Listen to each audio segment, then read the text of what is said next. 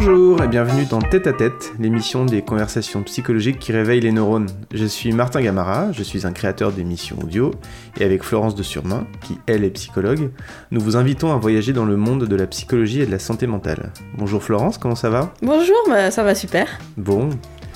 Euh, tête à tête, c'est un nouveau rendez-vous que nous vous proposons, un rendez-vous avec les thématiques de la psychologie. Nous traiterons des sujets liés au psychisme, par différents biais et parfois en plusieurs étapes pour être sûr de vous apporter une vision la plus globale et la plus complète possible. Pour ce premier numéro diffusé, car on a déjà enregistré un numéro que vous pourrez très bientôt découvrir, nous allons nous intéresser à un sujet hors norme, et particulièrement euh, pour le prisme des sciences humaines, puisqu'il s'agit de Michael Jackson. Everybody wanted to meet Michael or be with Michael. And then he likes you.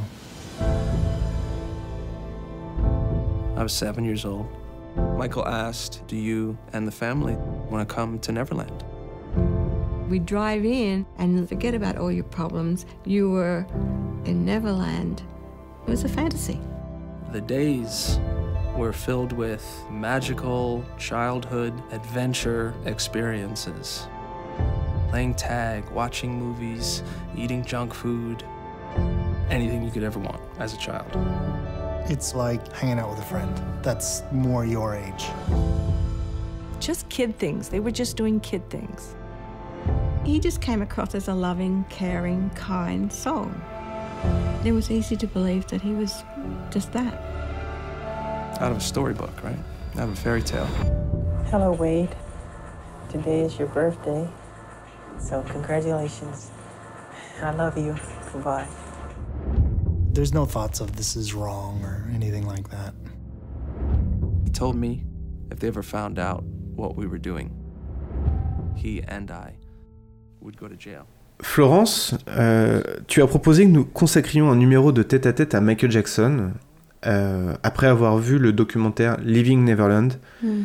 qui a été diffusé il y a peu sur, euh, sur M6 et qui tourne déjà aux États-Unis depuis, depuis quelques mois. Living Neverland est un témoignage de deux hommes euh, qui ont été amis avec Michael Jackson quand ils étaient enfants. Et ce sont des témoignages sur fond d'accusations d'abus sexuels qu'ils adressent euh, à l'encontre de, de Michael Jackson. Mm. Est-ce que tu peux nous dire rapidement pourquoi tu as, envie que, tu as eu envie que l'on parle de Michael Jackson et de ce documentaire-là en particulier? Euh, bah, en fait, parce que moi j'ai vu ce documentaire et euh, il y a eu pas mal de révélations sur lesquelles j'ai eu envie de réfléchir et notamment d'utiliser peut-être mes outils de pensée en tant que psychologue pour réfléchir à ces sujets qui viennent en écho euh, à des sujets qui touchent aussi certains de mes patients que je vois au cabinet. C'était l'occasion d'en parler un petit peu plus largement. Et au-delà de ça, bah, tu as raison, c'est un sujet hors norme, mais parce que je pense Michael Jackson était une personnalité hors norme. Euh, et qui m'a toujours posé question euh, personnellement. Euh, je pense qu'on trouvait tous de temps en temps bizarre dans sa manière de se présenter et, dans son style de vie. Et, du coup, pourquoi pas également essayer de, mettre du sens à ces questions-là, même si on n'a pas les réponses, mais c'est un outil de pensée intéressant en fait. Ouais. Je pense que tu as dit deux choses importantes.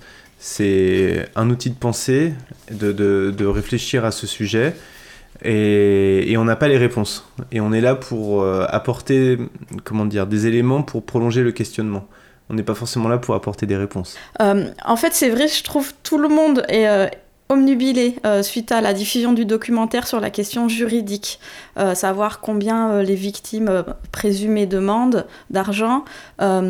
Et, et pour le coup, la justice, elle, elle est censée se positionner pour dire c'est vrai, c'est faux, ou voilà comment c'est puni ou pas. En tant que psychologue, on apporte juste des outils de pensée. Euh, alors, ma pensée, elle est dirigée vers une certaine, certaines hypothèses que vous allez découvrir euh, effectivement. Euh, mais le plus important, c'est de réussir à parler de ces sujets-là d'une manière qui n'est pas caricaturale d'un point de vue psychologique. Parce que comme tout le monde est omnubilé par la, la question juridique, on oublie aussi du coup la dynamique psychologique. Et je trouve les médias n'en parlent soit pas du tout, soit pas forcément bien ou sous le bon angle. Donc euh, moi, ça me tenait à cœur de, du coup d'apporter un éclairage psychologique sur ce que c'est les agressions sexuelles, la pédophilie, la perversion en général. Ouais. Ça me permet de faire une petite précision avant d'entrer dans le vif du sujet.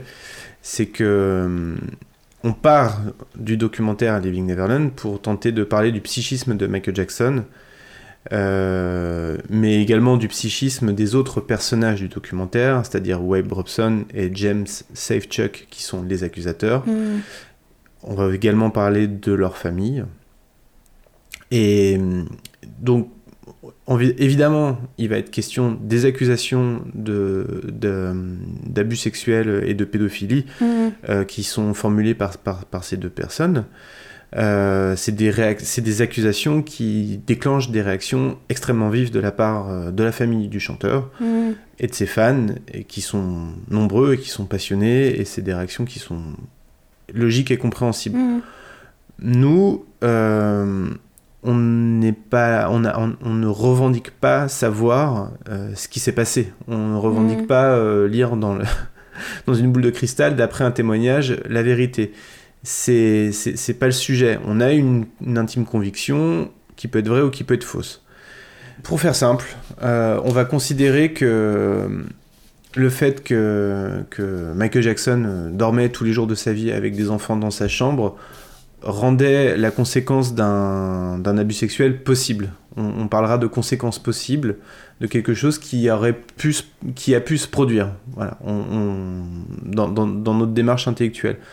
Et, et voilà, on, on tenait à faire cette mise au point, euh, peut-être un peu longue, mais parce que le sujet est très sensible, il y a beaucoup de fans euh, Mhm. qui sont à cran, et pour nous c'était intéressant de, de- de- de préciser euh, no- no- notre démarche.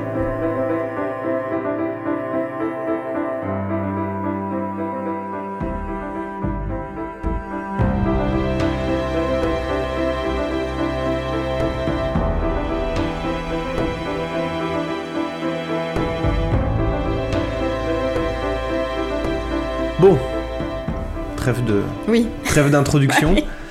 Euh, J'ai quelques petites questions pour toi. Oui. Et la première, c'est c'est- c'est c'est- c'est la suivante. C'est dans le documentaire, on voit il y a une partie importante dévolue à euh, tous les processus de mise en place par Michael Jackson pour se rapprocher d'enfants, euh, les amener dans son entourage, petit, les faire venir dans son entourage Mm. sachant que Michael Jackson était euh, la superstar mondiale que l'on sait et que Mhm. rentrer dans l'entourage d'une superstar c'est quelque chose de particulier et qui se Mhm. fait pas pour tout le monde comme ça.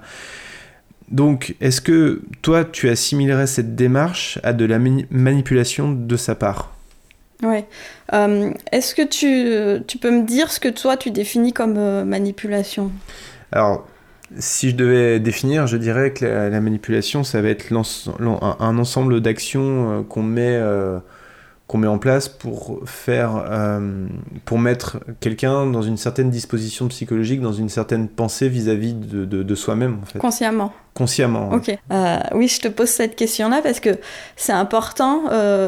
si par le terme de manipulation, tu sous-entends un plan intellectuellement réfléchi pour obtenir quelque chose. Euh, je pense qu'en ce qui concerne, du moins dans un premier temps, euh, du fait d'inviter des enfants chez lui, d'être proche des enfants, euh, pour reprendre le- le- du coup la polémique un petit peu qu'a lancé euh, Yann Moix sur il, Mm. il- il a dit que Michael Jackson ne pouvait pas agresser des enfants parce qu'il était enfant lui-même. Je pense effectivement que Michael Jackson avait une personnalité d'enfant, une, une psychologie d'enfant, mais après bon, comme il avait un corps d'adulte, les choses, voilà, on, on peut pas euh, euh, d'un point de vue psychologique dire qu'il pouvait pas agresser des enfants pour ces raisons-là. Oui, et, et, et- et quand on parle de psychologie d'enfant, on va y revenir tout à l'heure. Oui, Psychologie d'enfant ne veut pas dire euh, psychologie candide et, inoffensive. Et on va, on va et y revenir. Angélique. Et Angélique, on y reviendra tout à l'heure sur ce que ça Voilà. veut dire. Mais Mais par contre, euh, ce qui est vrai, c'est que je pense du fait qu'il ait une psychologie d'enfant, ça je pense on peut s'en rendre compte très bien dans les interviews qu'il a données. euh, il était euh, très enfantin, il aimait les choses d'enfant. Ça fait en sorte qu'il se sentait beaucoup plus à l'aise dans le monde des enfants que dans le monde adulte. Je pense que le monde adulte l'effrayait beaucoup. Ouais, ouais, ouais. Voilà. Et hum, dans ce cadre-là, est-ce que est-ce que il faut en conclure, comme pour euh, paraphraser Yann Moix, qu'un enfant n'est pas capable de manipulation? Oui, t'as raison de poser la question. Euh, un enfant est vraiment euh, tout à fait capable de manipulation. Euh, Freud, il disait d'ailleurs, l'enfant est, est un, un pervers polymorphe. Donc ça peut choquer aussi comme expression. C'est même presque euh, une insulte qu'on peut sortir euh, comme ça, genre, Ouais, espèce de pervers, pervers polymorphe. Parce que, en fait, dans le langage courant, le mot de, euh, de perversion et de, et de pervers euh, a perdu son sens tel que lui l'entendait d'un point de vue psychanalytique. Maintenant, c'est devenu une insulte. Donc, quand on entend ça, on a l'impression que Freud insulte des, des enfants, ce qui n'est pas du tout le cas. Mais euh, en fait, dans son sens ori- original, euh, la perversion, c'est euh, juste de jouir du plaisir sans limite. Ouais. Donc, euh, sans tenir compte des limites euh, du, euh, du social. Mm. Euh, et un enfant, quand il naît, il est plus dans l'entité, Freud, il appelait ça le ça, du pulsionnel. Et il est dans une relation anaclitique à la mère. Il a besoin de la mère pour vivre et pour survivre. Et c'est la mère qui répond à tous ses besoins. Et, et ce, ce- cette manière de commencer la vie, où on est en fusion avec l'autre, on n'a pas une conscience de sa propre identité, euh, et où on est dans le plaisir, où d'autres personnes répondent à notre plaisir euh, en permanence, euh, ça crée un sentiment euh, euh, d'idéal, de toute puissance, de complétude, très rassurant. Et d'ailleurs, en- en permanence, on, sent nous-mêmes que quand on est mal, eh ben, on va régresser à ce stade-là pour retrouver une forme de sécurité. euh, euh, et, en fait, dans l'évolution euh, générale du psychisme humain, on, est en, en étant en fusion avec l'autre de cette manière-là, et petit à petit, c'est le principe de plaisir, il va se mettre en place plusieurs phases euh, de développement qui va nous amener au principe de réalité, où on accepte euh, de quitter euh, du coup cette, euh, cette dyade fusionnelle avec la mère pour accepter le manque, le, le déplaisir, le fait de faire en sorte que de comprendre que on n'est pas tout puissant, on peut pas avoir tout tout de suite, et, et, et, le, le, but de, de, du psychisme qui se développe pour atteindre un stade adulte mature, euh, responsable, c'est euh, d'accepter d'être dans le principe de plaisir. On n'est plus tout puissant, on accepte nos failles et on accepte que ça fait partie de la vie. Ouais. Et je, je, je- pense, enfin, je, crois pouvoir affirmer que entre euh, sa personnalité et le fait qu'il était, avait un statut euh, de star qui lui levait quasiment tous les interdits, il était dans ce dans cette jouissance quasiment permanente Mhm. de, de dans cette dans, dans, dans cette recherche permanente d'accomplissement de ses désirs et je Mhm. pense que ça se voyait euh, ça se voyait même sans, même sans parler de, de, de sa relation aux enfants mais dans tout Mm. euh, c'était un homme qui ne se refusait aucune euh, qui ne se refusait rien finalement Qui avait pas de limite. qui n'avait aucune limite ouais Mais euh, et, et du coup, tu sens bien dans ce mouvement-là de toute puissance où il n'y a pas de limite, où il peut euh, euh, acheter tout ce qu'il veut, euh, et même le, monde qu'il a créé, Neverland, c'est un, un monde pour enfants où il peut consommer sans limite, il a des bonbons sans limite, il peut s'amuser sans limite. Donc il est dans le monde du, de- du- de la- du- du plaisir, de la jouissance.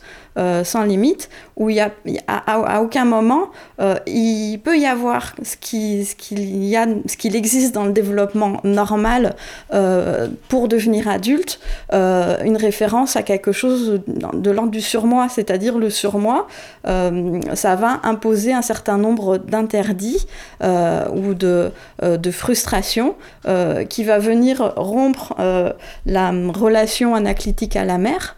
Normalement, dans le complexe de Deep, c'est le père qui joue ce rôle-là, où il va venir rompre euh, la relation à la mère pour euh, faire en sorte que l'enfant s'autonomise euh, et accepte la perte de, cette relation fusionnelle anaclitique pour devenir un sujet lui-même en relation avec d'autres sujets.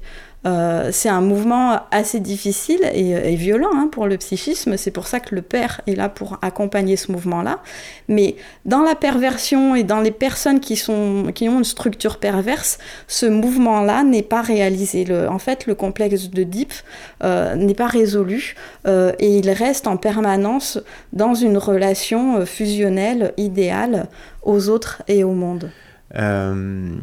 Michael Jackson était aussi un, un énorme travailleur dès qu'il s'agissait de son art, de, Mm. de travailler sa musique, sa danse. Mm.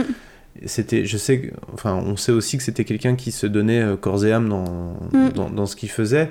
Et euh, c'est une question dont on n'a pas, Oui. pour le coup, qu'on n'a pas abordé ensemble avant l'émission. Oui, mais c'est intéressant. Mais euh, est-ce que ça te semble compatible d'être à la fois dans une démarche d'enfant, Oui, dans son, dans, dans son, dans la, dans la recherche de plaisir, et Ouais. dans une démarche extrêmement sérieuse dès qu'il s'agit de, de travailler. de- Oui, oui. Ouais. Tout à fait. Euh, en fait, c'est vraiment en lien euh, avec le, le sujet dont je viens de parler et le surmoi et, et la relation au père.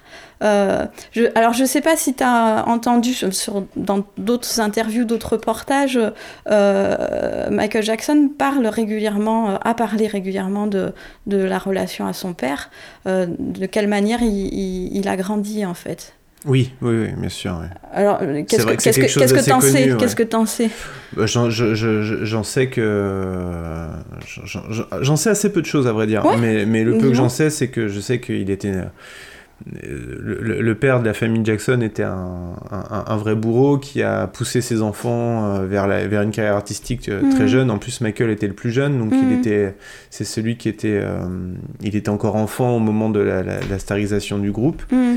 Et, et c'est probablement celui qui a dû le plus souffrir de, oui, c'est pas possible. de cette. euh, ah, c'est du podcast. hein. Dans le podcast, des fois, il y a des chats qui interviennent.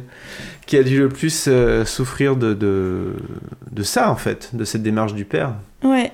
Et, euh, et en fait, bah, moi j'ai revu des documentaires où il parle de, de cette la manière dont il a été éduqué et la relation notamment au père. Euh, il décrit son père comme quelqu'un de tyrannique. Hein, euh, qui- Mm. et, et, et ce qui est intéressant de voir, c'est de, de essayer de repérer pour quelles raisons il était puni. Parce que quand je parle du surmoi, l'intériorisation des, inter- des interdits parentaux, du coup, on peut essayer de voir par la relation au père quels étaient les interdits qui étaient donnés à Michael Jackson. Et il le dit très bien dans, beaucoup d'interviews. En fait, il se faisait fouetter ou balancer contre le mur quand il faisait une erreur dans ses pas de danse. Euh, et que au-delà de ça, il décrit très bien aussi d'autres situations où, comme ils étaient un groupe où euh, c'était plus jeune et que ses, frères étaient, euh, beaucoup plus âgés, ils dormaient tous dans la même chambre et de temps en temps, il entendait euh, ses frères euh, inviter des petites copines et avoir des relations sexuelles alors que lui était dans la même chambre. Donc tu vois bien au niveau des interdits, c'est interdit pour un enfant de se tromper, mais par contre au niveau du respect des différences générationnelles, il n'y a plus du tout d'interdit en fait et tout est mélangé. Et même la manière dont il a été poussé à faire carrière c'était euh, un travail d'adulte. C'était pas du tout un travail d'enfant. Donc sa place d'enfant n'a pas été respectée. Il dit lui-même que euh, certaines journées euh, il regardait par la fenêtre en pleurant parce que lui il était au studio et il voyait des enfants euh, jouer dehors donc on voit bien dans les interdits parentaux, c'était des interdits qui n'étaient pas du tout adaptés finalement et déjà hors normes par rapport à la vie sociale. Euh, et euh, le fait d'avoir intériorisé ce genre d'interdit-là, ça fait en sorte que euh, bah, peut-être les, les limites des générations, elle est sans doute euh, un peu moins euh, intériorisée dans sa relation. C'est pour ça que il s'autorisait peut-être à être proche euh, d'enfants parce que pour lui c'était pas un interdit. Oui. Et par contre, il va développer une, une peur de de, de, de pas être parfait. Ouais. et de vouloir répondre à certaines exigences où il doit pas faire d'erreur, il doit dire du bien, il doit faire du bien. Du coup, cet aspect-là, c'est aussi en lien avec un mécanisme de défense qui est très utilisé chez les personnes perverses, qui est le clivage, où comme euh, il a une, une- des failles narcissiques assez importantes du fait d'avoir été réprimandé très jeune d'une manière injuste, en fait. Euh, il a une très mauvaise estime de lui-même, euh, et pour se protéger de, de cet effondrement ou, qui- que peut lui créer ces failles narcissiques du fait de son moi, il n'est pas suffisamment solide, il n'a pas été suffisamment soutenu correctement dans son développement, pour éviter de s'effondrer euh, face à cette mauvaise estime de lui-même, il va utiliser ce qu'on appelle euh, en, psychologie, en psychanalyse, le clivage. Donc il va faire en sorte de se rapprocher de l'état dont on parlait tout à l'heure, qui est l'état du moi idéal, euh, rattaché à la mère dans une relation un petit peu anaclétique euh, ou fusionnelle. Et tout ce qui est mauvais et tout ce qui est de l'ordre de l'ambivalence, de l'ordre du, euh, je disais tout à l'heure, pour qu'un psychisme il devienne adulte, il s'autonomise, il faut qu'il fasse l'expérience du manque et du, déplaisir pour, euh, pour accepter que ça fait partie de la vie là. Euh, ça fait partie de la vie. Et en fait, ch- chez les personnalités perverses, cette ambivalence et n'est pas acceptée parce que ça touche une faille, narcissique trop importante qui risque de faire en sorte qu'il qu'il s'effondre. Euh, et du coup, ils vont fonctionner par clivage, c'est-à-dire que eux, ils sont tout bons. Euh, et, et tout ce qui est mal est rejeté à l'extérieur. Mhm. Donc ça fait pas vraiment partie d'eux. C'est pour ça qu'ils peuvent se présenter. Et ça, on le voit très bien aussi, la manière dont Michael Jackson se présentait Voilà. comme un sauveur du monde, comme quelqu'un de euh, qui, qui ne faisait jamais, euh, qui, qui ne disait jamais rien de, de, de, de méchant, qui protégeait les enfants, Oui. qui, qui était un peu aussi là dans la toute puissance pour le coup. Et, et pour rebondir sur ce que tu disais, euh, dans le documentaire, on voit, on voit un Michael Jackson dans une démarche de séduction permanente vis-à-vis Mm. des enfants, de la famille et des mères. Mm. Euh, c'est très frappant en fait de le Mhm. voir, de voir ce, ce- ce type qui était la plus grande star euh, planétaire de l'époque et qui peut-être, je ne sais même pas si on a connu d'autres stars de ce niveau-là depuis, euh, aller dans des familles, euh, traîner dans une maison au, fin, au fin fond de l'Australie avec une famille tout à fait euh, Mm. ordinaire. C'est, Mm. c'est, on voit, on voit. Est-ce que, est-ce que selon toi, c'était des efforts qu'ils faisaient pour se mettre à ce niveau-là, ou est-ce que c'était naturel? Moi, je pense que euh, il devait euh, être en proie à des angoisses d'abandon très intenses. Euh, D'après ce que j'ai expliqué sur euh, la dynamique de, de la, psy- de la psychologie perverse, euh, être face à soi-même, c'est risquer de s'effondrer. Et en fait, on peut survivre que parce qu'on dépend euh, de quelqu'un. Euh, mais sans être capable de développer non plus des relations adultes. Donc en fait, tu restes enfant en permanence, mais un enfant, il a besoin tout le temps d'une mère, en fait. Oui. C'est pour ça qu'il peut-être il allait rechercher des familles et peut-être il allait euh, ben, euh, nouer des liens effectivement avec les enfants. Mais on entend aussi dans le documentaire une maman disait dire que je le considérais comme mon fils, il agissait comme mon fils, etc. Et on ressent bien cette relation anaclitique qui, est, qui est mise en œuvre en fait avec quand on regarde toutes les personnes qui s'approchaient de Jackson, je pense qu'ils pouvaient interagir avec les autres que sur ce mode-là. Ouais. Et, et- et il était incapable de mettre en place une relation mature Mm. euh, où euh, l'autre est un sujet. Mm. Euh, la relation anaclitique fait en sorte que l'autre est un objet. Donc c'est pas la même chose. Et ça rejoint la question que tu me posais tout à l'heure. ça rejoint aussi la dynamique un peu de manipulation.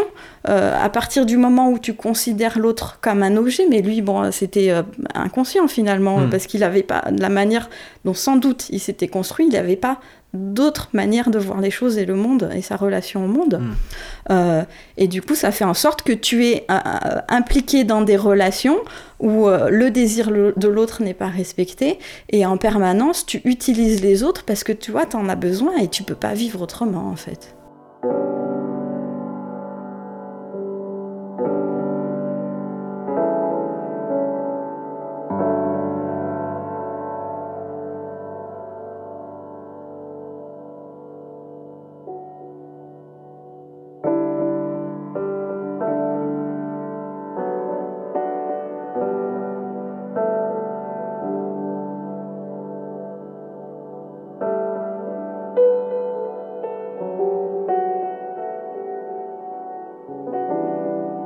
Dans le documentaire, on, on voit des mères qui, euh, comment dire, qui échouent dans leur devoir euh, parental en laissant leur enfant dormir dans la chambre d'un adulte sans surveillance. Mhm.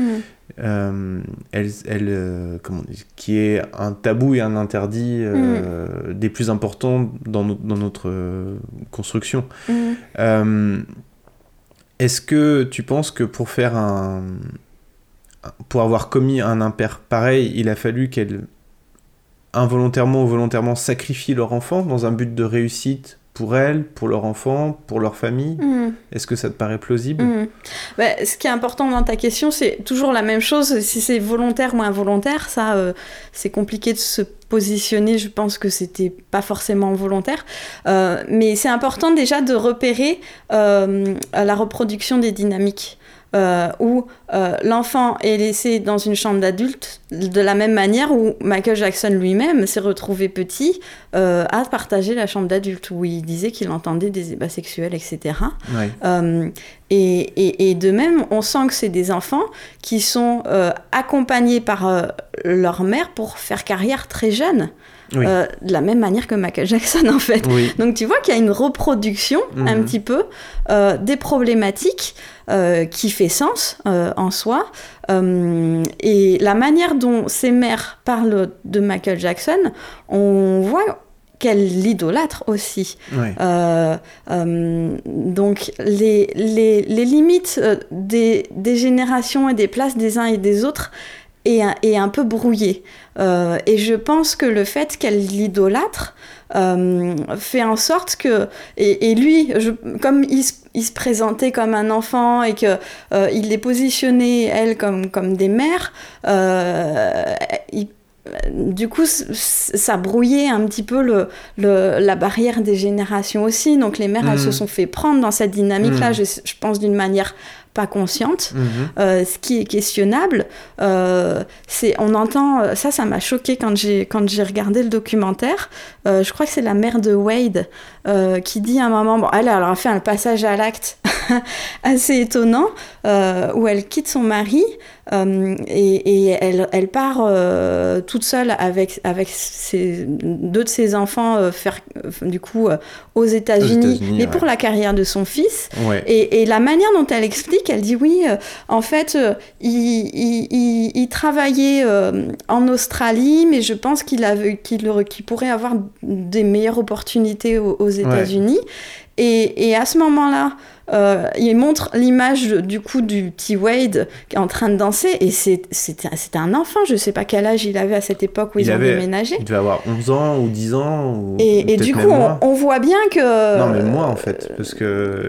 Une dizaine d'années. Ouais, hein. ouais, ouais. Mais euh, euh, en tout cas, sur les images, on voit bien que c'est un enfant. Et elle parle de Ouais. lui comme si c'était un adulte, en fait. ouais. Et ce qui, est- ce qui pose question, c'est qu'elle quitte son mari pour faire un, un projet euh, de, de, de- de carrière euh, euh, avec son enfant. Donc ça, c'est euh, ce qu'on appelle euh, en psychologie euh, des relations euh, euh, qui, euh, qui peuvent être incestuelles, même si c'est non agi. Euh, il y a une dimension incestuelle où elle, elle, elle- elle fait... euh, corps avec son enfant en délaissant son mari. Donc là, et on revoit bien encore euh, une dynamique qui se répète euh, dans le fait d'être dans une diade mère-enfant indifférenciée, euh, indépendamment de l'interdit du père qui, qui, qui aurait pu peut-être faire évoluer cette relation vers quelque chose de plus adulte. Mhm. Mais là, le fait que la mère, elle part avec son fils pour euh, le pousser à faire carrière alors que c'est un enfant et, l'accompagner comme si, si lui, elle, il, du coup, il prend la place de conjoint dans, dans, dans ce projet-là, euh, c'est en soi incestuel. hein, oui. Une, une diade, c'est une relation à deux? Oui, on dit la diade euh, Mm. euh, mère-enfant, c'est euh, c'est la diade Mm. qui crée cette relation un petit peu anaclitique. D'accord. Je voulais le. Et Oui, anaclitique, est-ce que tu peux expliquer rapidement? Anaclitique, ça veut dire. Alors, il y a plusieurs types de relations dans le développement euh, du psychisme. Il y a la relation fusionnelle, là c'est le tout début de la vie, qui peut évoluer vers la relation anaclitique, où euh, le bébé commence à, à, à, voir qu'il a sa propre identité, mais il peut pas exister d'une manière propre tout seul. Il a besoin du psychisme de la mère pour le soutenir et pour vivre en fait. Et c'est en lien avec la relation de dépendance. D'accord. Ok. Tu as, tu as parlé du père qui était complètement mis de côté dans, dans, cette démarche de partir aux États-Unis euh, mm. pour la carrière du, du jeune Wade. Mm. Euh, dans les deux cas de figure de Wade et James, les deux témoins du documentaire, mm. euh, les pères sont absents. Ouais. Est-ce que est-ce que c'est une coïncidence d'après toi? D'après toi. D'après toi? d'un point de vue psychologique, dès qu'on a des schémas qui se répètent en permanence, c'est plus une, coïncidence. Mm. Après, ça reste sans doute non conscient, mm-hmm. euh, euh, mais euh, ça fait sens en fait. Et on voit bien, de, là depuis le début de l'épisode, où il y a quand même un certain nombre de problématiques qui se répètent en permanence. Mm. la relation au père qui est problématique, le fait comme je l'expliquais tout à l'heure, dans la perversion, le pervers, il a pas, il fuit le surmoi en fait. Il, n'arrive pas à résoudre le complexe de Deep, et du coup, il, va utiliser le clivage pour faire en sorte de ne pas être confronté à cette, du coup, à, cette instance surmoïque qui risque de l'écraser, de lui faire vivre mm. un sentiment de mm du coup, de, ben, qui peut aller jusqu'à la mort. Euh, donc, euh, on voit bien que ce soit chez, les, deux pères là, des familles en question, euh, ils sont pas très existants dans ces dynamiques-là. Ils sont toujours mis de côté. Mm. Euh, après, on apprend dans le documentaire que le père de Wade, il finit même par se suicider. Euh, le père de, de, Après avoir complètement perdu le contact avec sa famille. Oui, parce hein. que tous ses enfants, il raconte que, le, en fait, il y avait leur enfant aîné qui était resté avec lui. Et à partir du moment où l'enfant aîné, il part rejoindre la mère, il se suicide le lendemain, en fait. Donc, bon, mm. après, il avait aussi une pathologie psychiatrique. Hein. Mm. Mais ce qui est intéressant, c'est pas euh, sa pathologie, la pathologie de cet homme-là, c'est le fait que dans l'entourage de Michael Jackson, toutes les personnes qui sont en interaction et qui essayent d'établir une relation intime avec lui, il y a un certain nombre quand même de, de de, problématiques qui se répètent euh, en permanence. Euh, j'avais vu aussi, euh, alors après il a été, accusé déjà d'agression sexuelle dans, dans, le passé, un, un, autre garçon. Euh, euh, et en fait, j'ai vu qu'il il avait euh, mis fin à ce procès en, payant. En fait, il avait donné, je crois, plus de 20, 20, millions de dollars. et en fait, j'avais vu dans les articles que le père de ce petit garçon-là, il s'était aussi suicidé. Donc, c'est très étrange quand ah même que euh, dans, tous ces enfants-là qui, qui, qui, qui, rentrent dans l'entourage de Michael Jackson euh, et qui l'accusent d'attouchement, euh, on voit que le, père est vraiment éloignés, mis de côté, mais y compris par les mères, en fait, qui, qui, étaient, qui, auraient, qui auraient pu euh, euh, faire en sorte de conserver leur couple. Et on voit que c'est des familles très dysfonctionnelles, où c'est toujours la même problématique qui se répète, mais peut-être en miroir avec la propre problématique de Michael Jackson, qui, mhm. va, qui avait une, une, une relation très problématique avec le père et avec, au-delà de ça, de l'image euh, du surmoi en général, où je pense qu'il n'a jamais été incapable, il n'a jamais été capable d'intérioriser euh, euh, toutes les instances que, et, tous les interdits que représente le père hmm. d'une manière symbolique. D'ailleurs, en préparant l'émission, tu m'as parlé du clip de Black or White qui te, qui te semblait intéressant, Alors ça, ça c'est vrai. Moi j'étais super étonnée parce que en plus, dans l'enchaînement du documentaire, euh, on voit le, passage à l'acte de la mer où euh, elle, part sur un autre continent pour laisser le père euh, vraiment à des milliers de kilomètres. et juste après, donc Wade dit qu'il arrive aux États-Unis au moment où Michael Jackson filme le, clip de Black and White et, il montre le début du clip où il y a effectivement Michael Culkin. Mhm. Et l'histoire de ce clip-là, c'est un enfant Euh, je sais pas s'il le montre en entier dans le reportage, mais moi je suis allée le chercher parce que ça m'a quand même interpellée. Oui, c'est un clip en plus donc, qui a énormément tourné à l'époque. Voilà. euh, Euh, et en fait, l'histoire, c'est Macaulay Culkin qui est dans sa chambre, Ouais. qui écoute de la musique, un peu fort.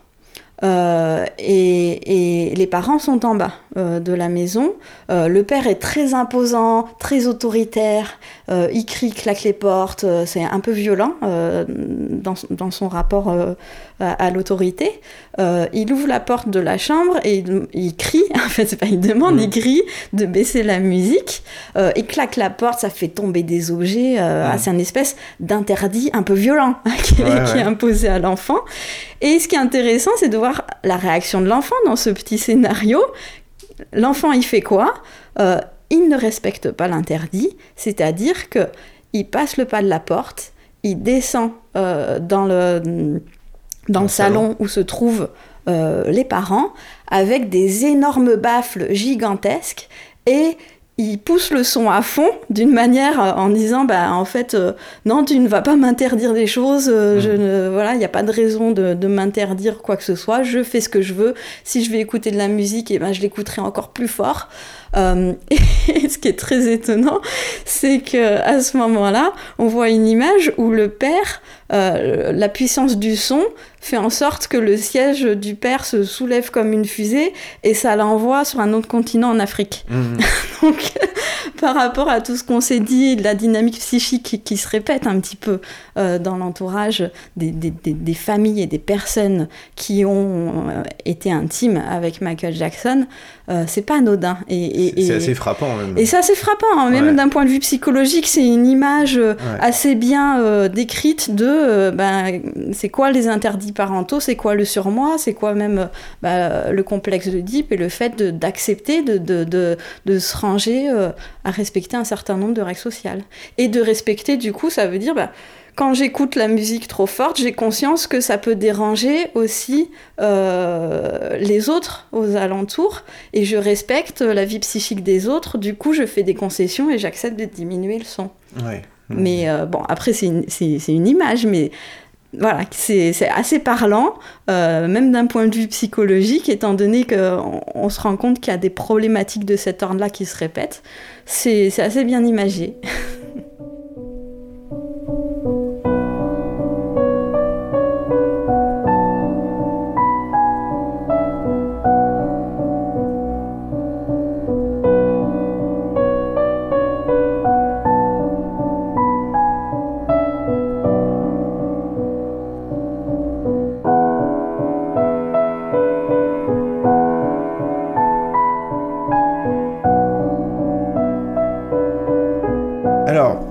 a parlé des mères, des pères. On a encore parlé assez peu des enfants Oui, euh, qui sont devenus des adultes qui accusent à présent. ouais. Avant d'être des adultes qui accusent, ils ont été des, des enfants. Mhm. Et hum, ce que je veux dire est, est- est dur à entendre, Mm. euh, mais c'était des enfants. Peut-on dire qu'ils étaient des enfants amoureux de Michael Jackson? Est-ce que, est que tout l'amour qui était, comment dire, matérialisé même, puisque Mhm. Michael Jackson est même allé jusqu'à faire des simulacres de mariage entre lui Ouais. et, et un des enfants, Mhm. euh, est-ce que cet amour était réel? Si tant qu'un amour puisse être réel.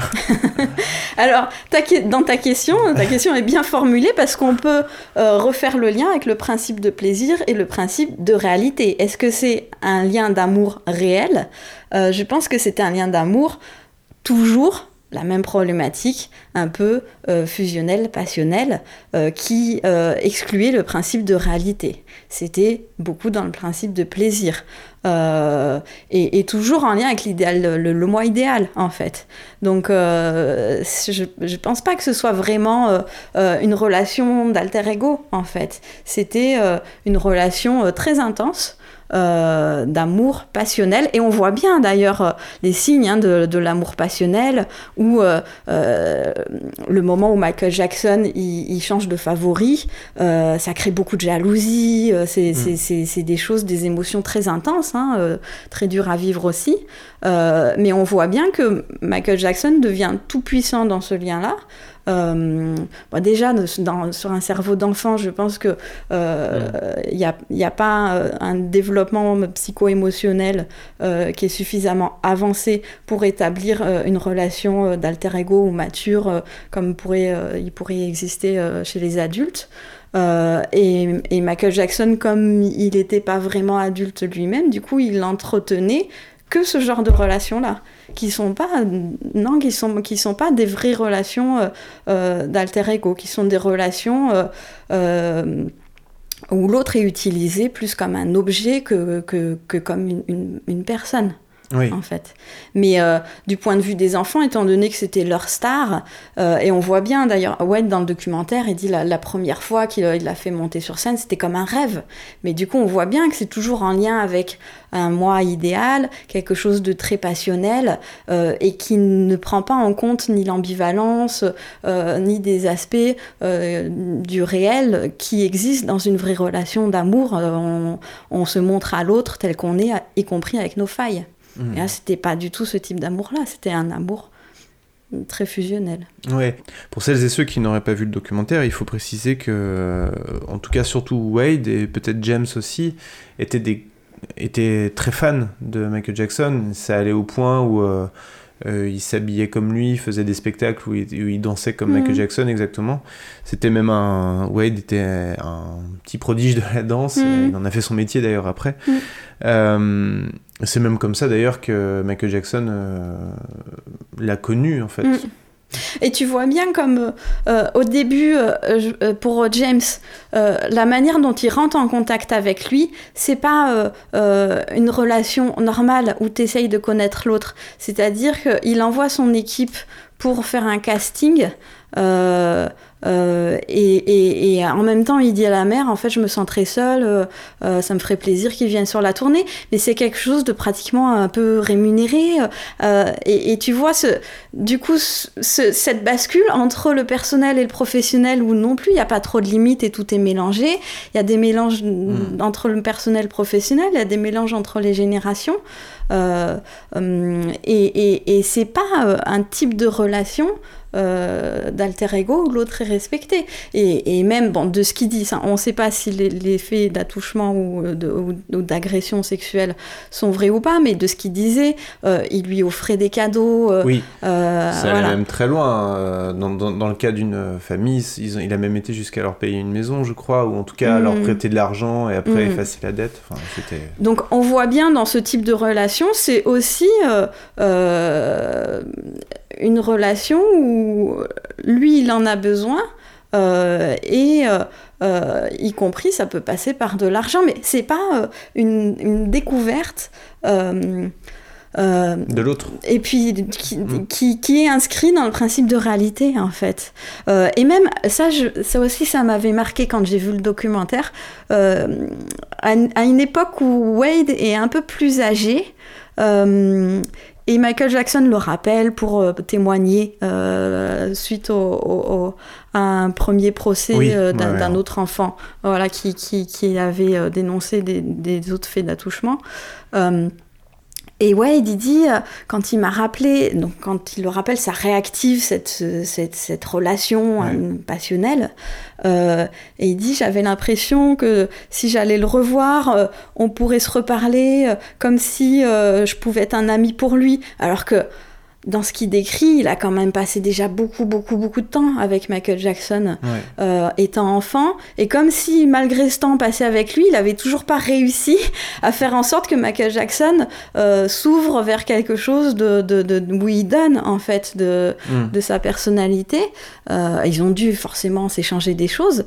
Mais je pense que Michael Jackson devait être très clivé et ne devait, devait pas parler ni de ses failles, ni de ses faiblesses et, et montrer une une, phase une, facette idéalisée de lui qui n'est pas, qui ne permet pas une vraie rencontre humaine. Dans le documentaire, on voit beaucoup de choses qui faisaient pour sécuriser l'admiration et l'amour de ses enfants vis-à-vis de lui. Hmm. Euh, mais c'était c'était des choses qui étaient très soit très matérielles, hmm. comme on le disait, Et puis ça passait souvent effectivement par du matériel en plus, dans le côté euh, des objets, Oui, des, des reliques un peu Ouais. de, son, de, de, de, de, de, de- de sa personne. toujours dans, de, dans de l'ordre du plaisir, Ouais. en fait. Donc, euh, et, et les enfants, ils carburent au plaisir, ils sont Mm. plus proches du ça que du, que du Mm. surmoi. Euh, et, et, et du coup, bah, ils adhèrent énormément à ce, ce, ce, ce- ce- ce fonctionnement-là. mais aussi euh, une capacité à couper, euh, ou en tout cas à, à tarir la source euh, de sa part quand c'était nécessaire pour lui, c'est-à-dire que soit quand il grandissait peut-être, soit quand les circonstances s'y prêtaient plus, il se tournait vers un autre favori. Oui. Et il y a eu quand même beaucoup d'enfants dans son entourage euh, comme ça, Mm. et à un moment, il y a un, un passage qui m'a vraiment fendu le cœur dans le documentaire, c'est euh, quand, euh, je sais plus si c'est Wade ou James, mais peu importe, euh, devait, était censé être contacté par Michael Jackson, et ça a Mhm. duré des mois et des mois et des mois à ce Mhm. qu'ils attendent son coup de fil. Donc, ce qui montrait bien que quand il avait décidé de ne plus être, plus être accessible, il ne l'était plus. Oui. Et, euh, et, et tu vois bien, dans, dans- donc du coup, ça montre encore que c'était pas une, une vraie relation euh, d'égal à égal. Euh, mais tu vois aussi euh, l'action du clivage là-dedans. C'est-à-dire qu'on on- on arrive à zapper, et sans culpabilité, en fait, de, de ce que ça peut laisser comme sentiment à l'autre ou comme angoisse d'abandon pour l'autre. Ça ne rentre pas du tout en ligne de compte.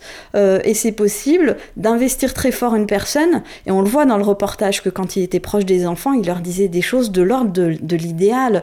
Oui. Euh, je, je suis bien que quand je suis avec toi. On, on- on retrouve vraiment tous les codes de la relation euh, passionnelle, Mm. où l'autre est vraiment l'unique qui peut faire en sorte que, que on soit valorisé, on soit bien. Donc il devenait un petit peu essentiel, surtout sur les psychismes d'enfants, ça fonctionne très très bien. Euh, et à partir de... Ben oui, ben l'enfant, il est dans, dans un monde où il n'a pas su- son cortex préfrontal n'est pas suffisamment développé pour analyser les choses d'une manière où il est déconnecté de ses émotions. Donc, euh, bien sûr que ça, ça- ça- ça joue là-dessus. Euh, et en fait, on voit bien que quand il change de, de favori, ça se fait très vite. Ouais. Euh, et, et comme s'il y avait pas. Finalement, c'est une manière de, de- de changer très clivé, comme s'il n'y avait rien eu avant. Mm. Euh, et on recommence à zéro, et, et c'est le, toujours le- la même dynamique qui se remet en place, mais avec une autre personne, comme si l'autre avant n'avait pas existé. Mais je pense dans son fonctionnement-là, euh, dans, son, dans, dans ce fonctionnement clivé, euh, il le vit euh, vraiment de cette manière-là. Ça ne lui crée pas de culpabilité parce que il n'y a, pas euh, euh, cette instance qui peut faire médiation de, de penser euh, mais qu'est-ce que ça fait à l'autre? Mm.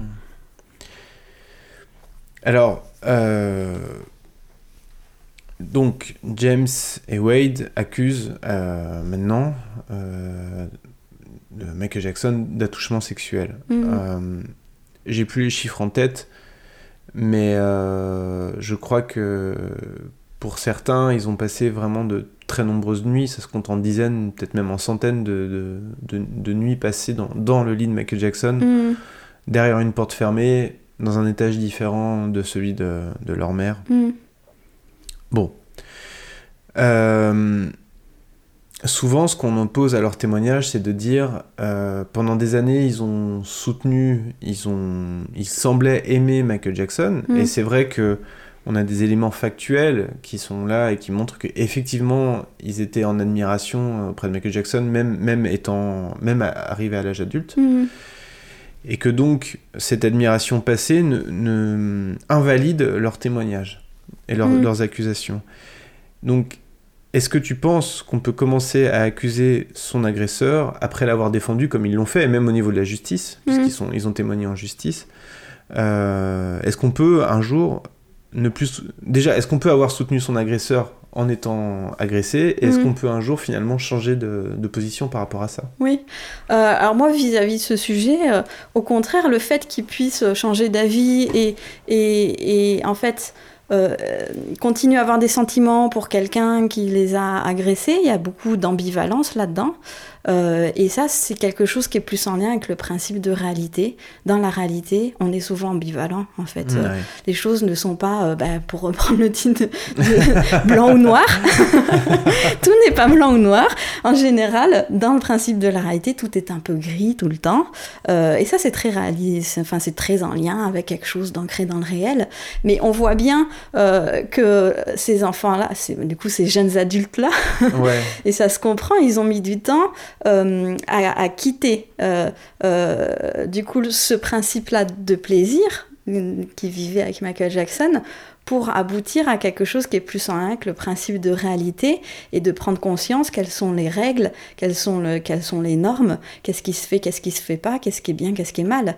Comme ils ont été maintenus dans un monde où en fait ces limites-là étaient complètement brouillées, pour eux ils n'ont pas remis ça en question avant un certain moment et de ce qu'ils disent, et ça ça me paraît très réaliste aussi, euh, quand ils sont, à un moment ils sont devenus eux-mêmes pères, euh, ça leur a permis de prendre du recul euh, au moment où leurs enfants ont commencé à avoir le même âge où eux ils ont rencontré Michael Jackson et que du coup là ça fait un espèce de recul. Moi, quelles règles je transmets à mon enfant euh, et en fait, dans quoi j'ai été pris à ce même âge? Est-ce que c'était normal? Est-ce que c'était bien? Est-ce que c'était mal?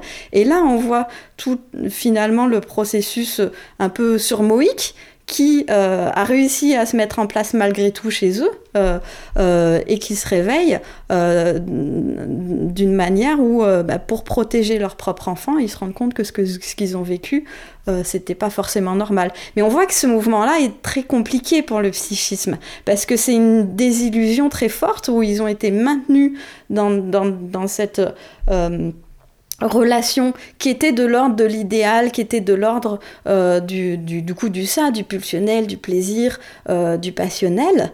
Euh, et faire le deuil de ce type de relation, c'est très très très très dur. Et on le voit, et ça ils le disent, et ça c'est réaliste, que ce deuil-là est pas encore achevé, ça se sent à la manière Oui. dont ils en parlent. Ouais, ouais. Et ça se comprend.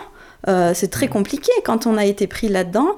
euh, de, on s'est construit avec ça et de se dire de faire l'effort psychique, il, il se fait malgré tout quand on, quand a un développement plus ou moins normal, même si pour eux, euh, ça doit pas être facile de, de retrouver une stabilité.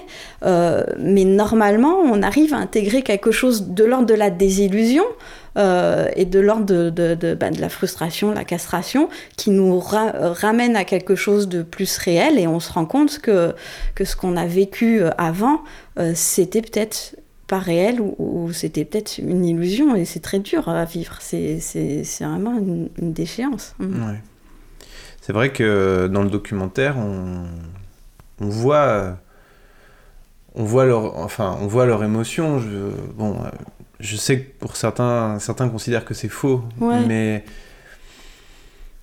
en tout cas, que ça soit vrai ou que ce soit faux, moi, ça me semblait plausible de voir quelqu'un qui, qui, comme tu disais, commençait à, à accuser euh, un agresseur qu'il avait soutenu pendant des années. Mm.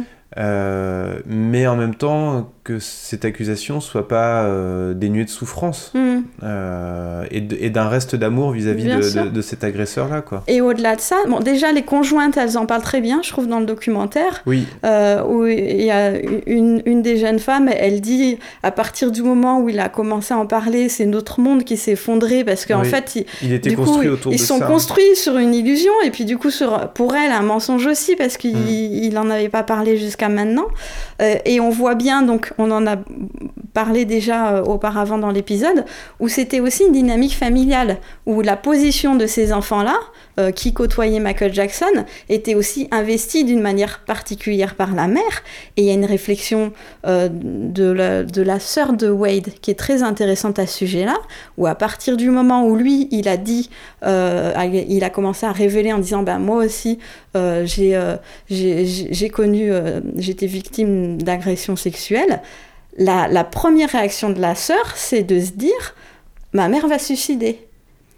Donc Mm. on voit bien à quel point cette mère-là, elle investit cet enfant d'une manière où c'est une espèce de prolongation de son propre narcissisme pour lutter contre la dépression, en fait. Mm, mm, mm, Euh, mm, mm. et ça, ça vient corroborer un petit peu toute la dynamique qu'on a essayé de déconstruire euh, jusqu'à présent.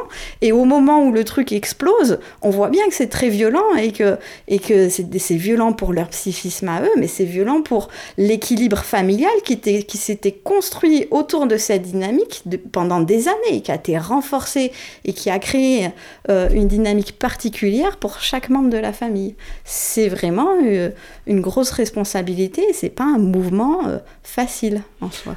Surtout que, bon, c'est pas détaillé dans le documentaire, mais je pense qu'on. Ça paraît assez clair que dans le cas de Wade, il avait en plus construit sa carrière professionnelle sur. probablement sur, Mm. sur son rapport avec Michael Jackson, Oui. puisqu'il était devenu chorégraphe. Chorégraphe euh, assez prodige, parce qu'à 19 ans, il s'occupait déjà de régler des chorégraphies de Britney Spears. Ouais, Et c'était.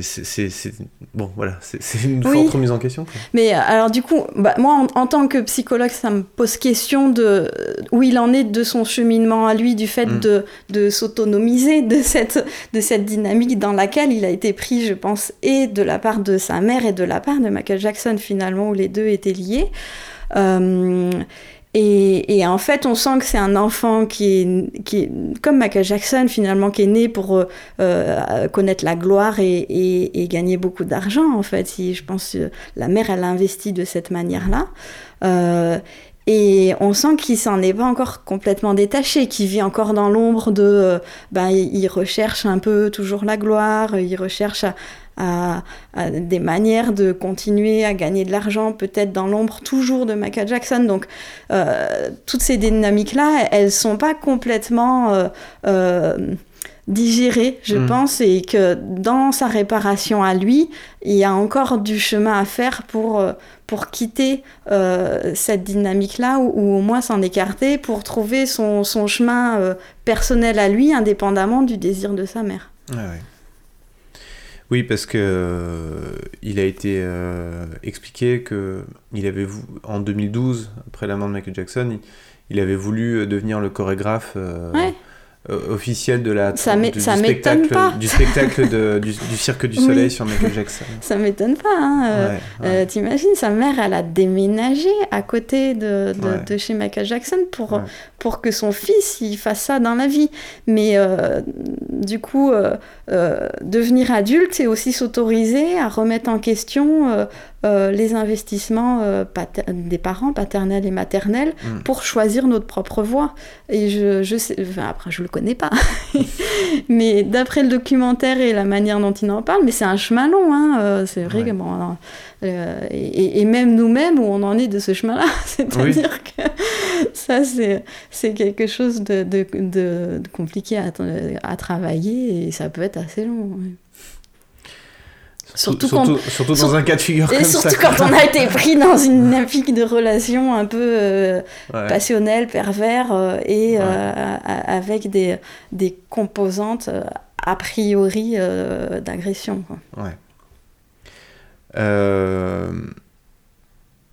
Une, question, une question qui me vient là, et c'est justement quand on parle d'agression, c'est un terme qui est. euh, c'est un terme juridique, Mhm. euh, finalement. Euh, non, mais Ouais, ce que je veux dire par là, c'est il y a toujours un débat qui, revient parfois sur le consentement supposé d'enfants victimes d'agressions sexuelles. Il y a eu ce cas il n'y a pas longtemps d'une d'une petite fille de 11 ans qui a été agressée sexuellement et le- la, la défense de la- de- de l'agresseur, qui a d'ailleurs, je crois, été acquittée, ouais, euh, c'était de dire euh, bah, elle était consentante en fait.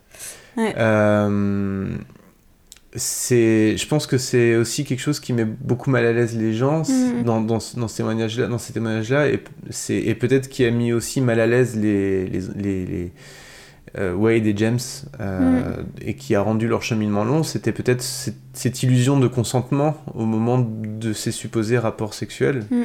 Je sais pas euh, ce que Alors moi j'ai un- ça il faudrait que je me renseigne mais euh, je voulais parler d'un point de vue de la loi. Ouais. Euh, je crois que c'est assez choquant euh, même ce qui, ce qui se passe en France ouais. où euh, alors j'ai euh, du coup je me suis posé la question parce que euh, il y a eu un, un téléfilm qui est passé je pense je crois récemment sur euh, des thématiques d'inceste Ouais. euh, et l'actrice était venue en parler sur un plateau de télé et elle disait que au niveau de la loi, le consentement de l'enfant, il est pris en compte à partir de, je sais pas, de 5 ans, Un très jeune âge. très jeune. Très, jeune âge. C'est très choquant. C'était C'est- choquant. C'est très choquant. ouais. Donc ça, c'est une question légale. Moi, je je peux Ouais. pas en parler parce que c'est Ouais, pas mon domaine.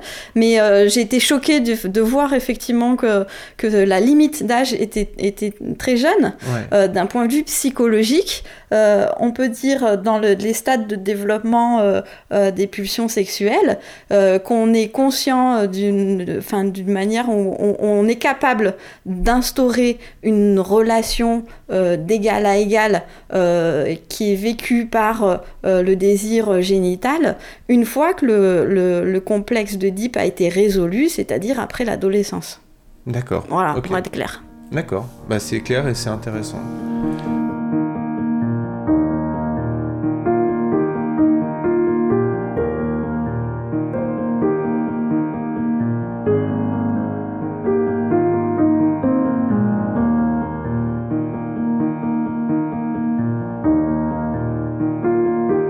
Euh, J'ai une dernière question pour toi. Et après, je vais euh, te laisser euh, vaquer à tes occupations et, et te, te concentrer sur Bah, peut-être des sujets euh, un peu moins lourds parce que c'est quand même un sujet, c'est un sujet pesant quand même.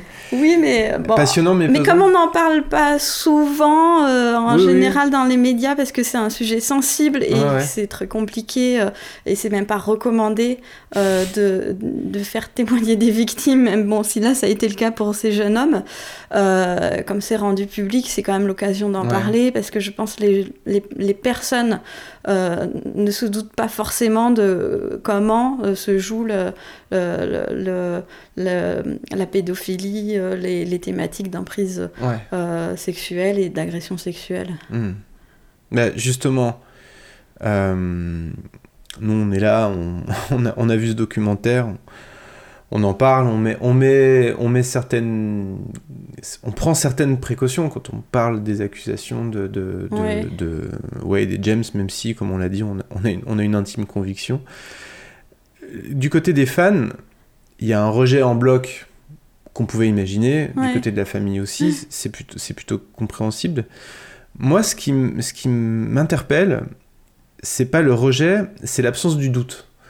Ouais. Euh, quand on entend les fans parler, alors je me base beaucoup sur euh, notamment ce que j'ai pu voir dans le débat après, euh, après l'émission euh, Mhm. sur M6, Ouais. où il y avait Olivier Cachin, spécialiste de Michael Jackson, qui témoignait, et également un fan français. Ouais. Un, un fan important, j'imagine, s'il était là, il doit être président d'un fan club, je Ouais. ne sais pas exactement. Peut-être qu'il nous écoute. C'était un rejet, c'était, c'était un rejet offensif. Ouais. C'était, c'était, c'était l'offensive vis-à-vis des dires de, de, de, ces, de ces deux personnes. Mhm. c'était pas, c'était pas j'y crois pas. C'était non, c'est faux parce que. Ouais. C'est faux parce que en telle année il a fait euh, telle chose. C'est faux. Ils interpellaient aussi le réalisateur en disant c'est faux parce que vous faites de la mise en scène dans votre documentaire. Mhm. C'était, c'était pas, c'était pas j'y crois pas. C'était c'est faux parce que.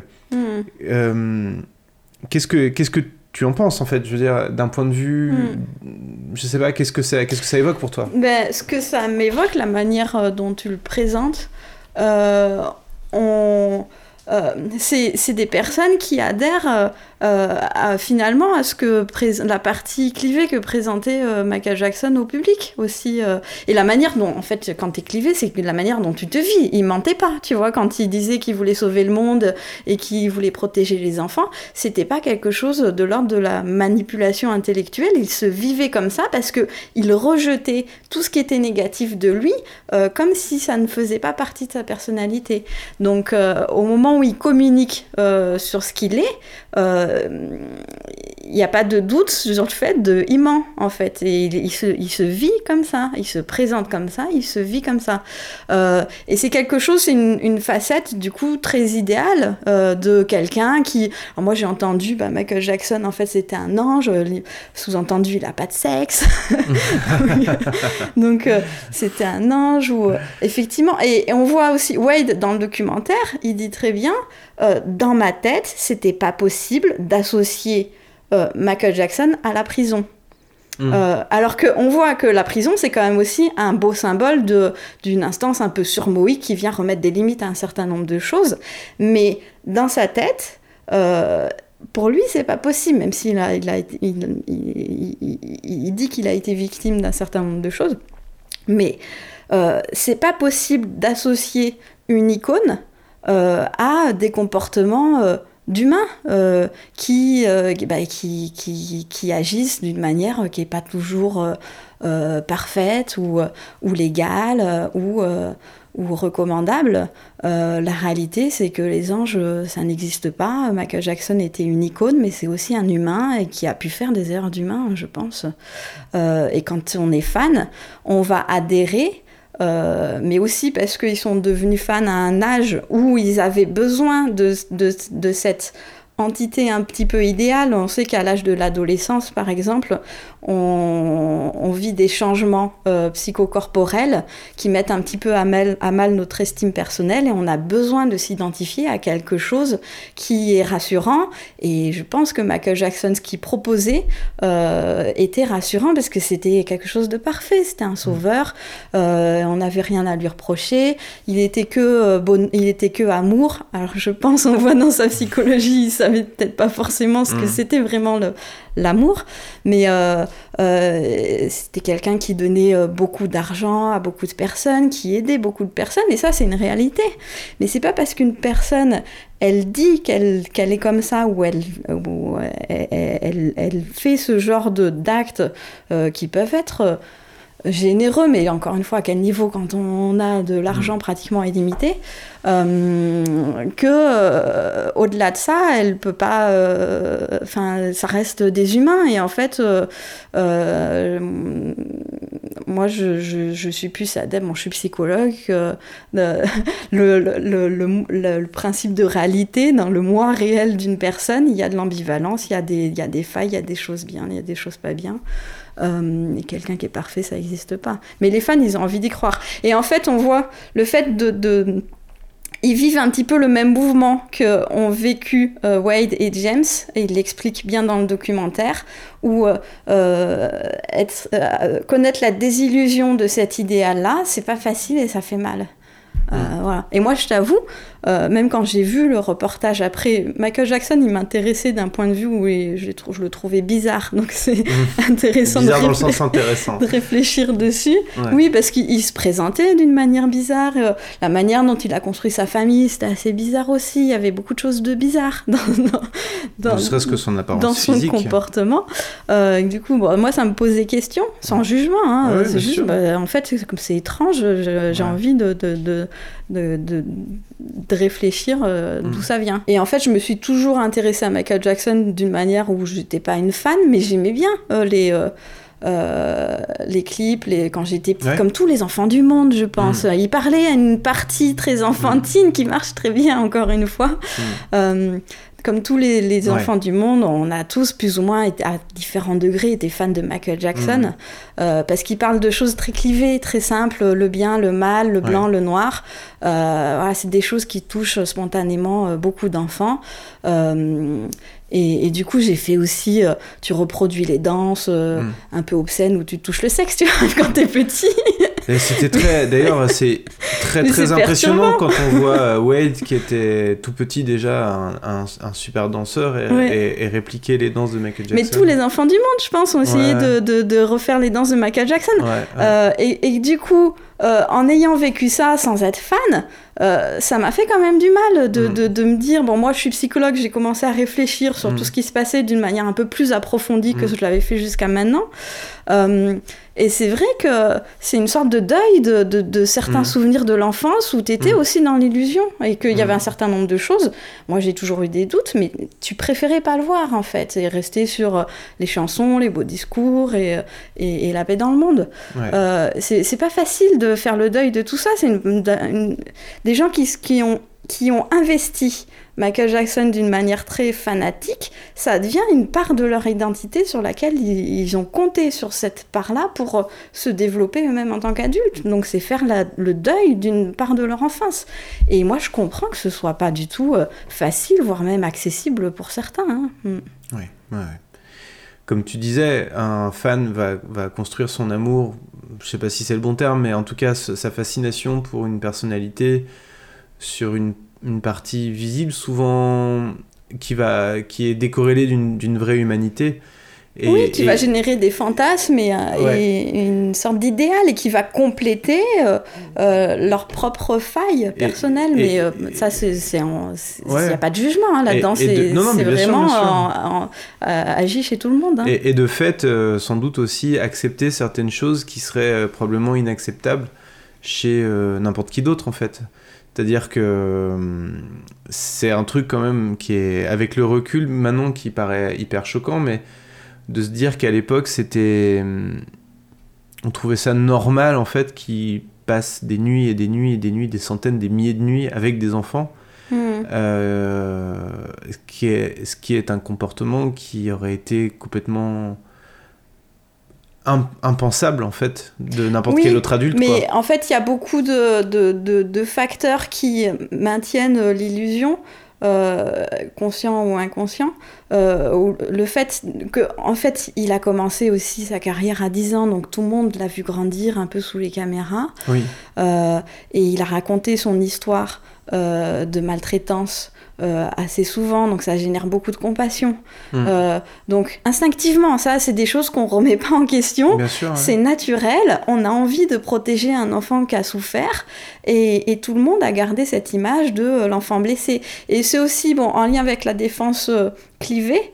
Euh, quand euh, une personne qui est construite d'une manière perverse, elle se sent agress- agressée, euh, elle va retourner cette agression en culpabilisant l'autre. Mm. Euh, et, et en fait, Michael Jackson l'a fait à plusieurs reprises. Dès qu'on lui a euh, euh, du coup reproché quelque chose, euh, ben en fait, il s'est victimisé en permanence. Mm. Et ça, c'est des fonctionnements qui sont très classiques hein, dans les, les fonctionnements pervers et qu'on remet pas forcément en question en fait, parce que c'est compliqué de, de bah, pour remettre ça en question, il faut quand même avoir une conscience de la psychopathologie dans son ensemble et, et Mm. essayer de, de du coup de, de, de- comparer ce qui se passe et, et de réfléchir plus en profondeur. Mais euh, une personne qui se présente euh, comme victime de quelque chose et qui a été réellement victime dans son enfance de quelque chose, on a tendance à, à- ça génère de la compassion, euh, de la compassion, compassion Mm. d'une manière systématique et à pas remettre en question ce mouvement où on va essayer de le protéger et de le défendre.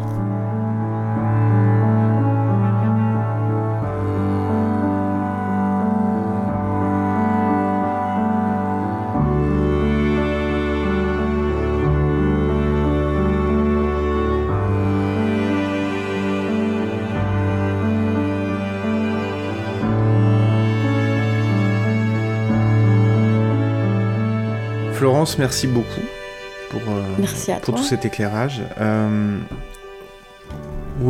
c'est une question un petit peu rituelle de fin de podcast. Où est-ce qu'on peut te retrouver? Ah oui. euh, alors j'ai un site professionnel.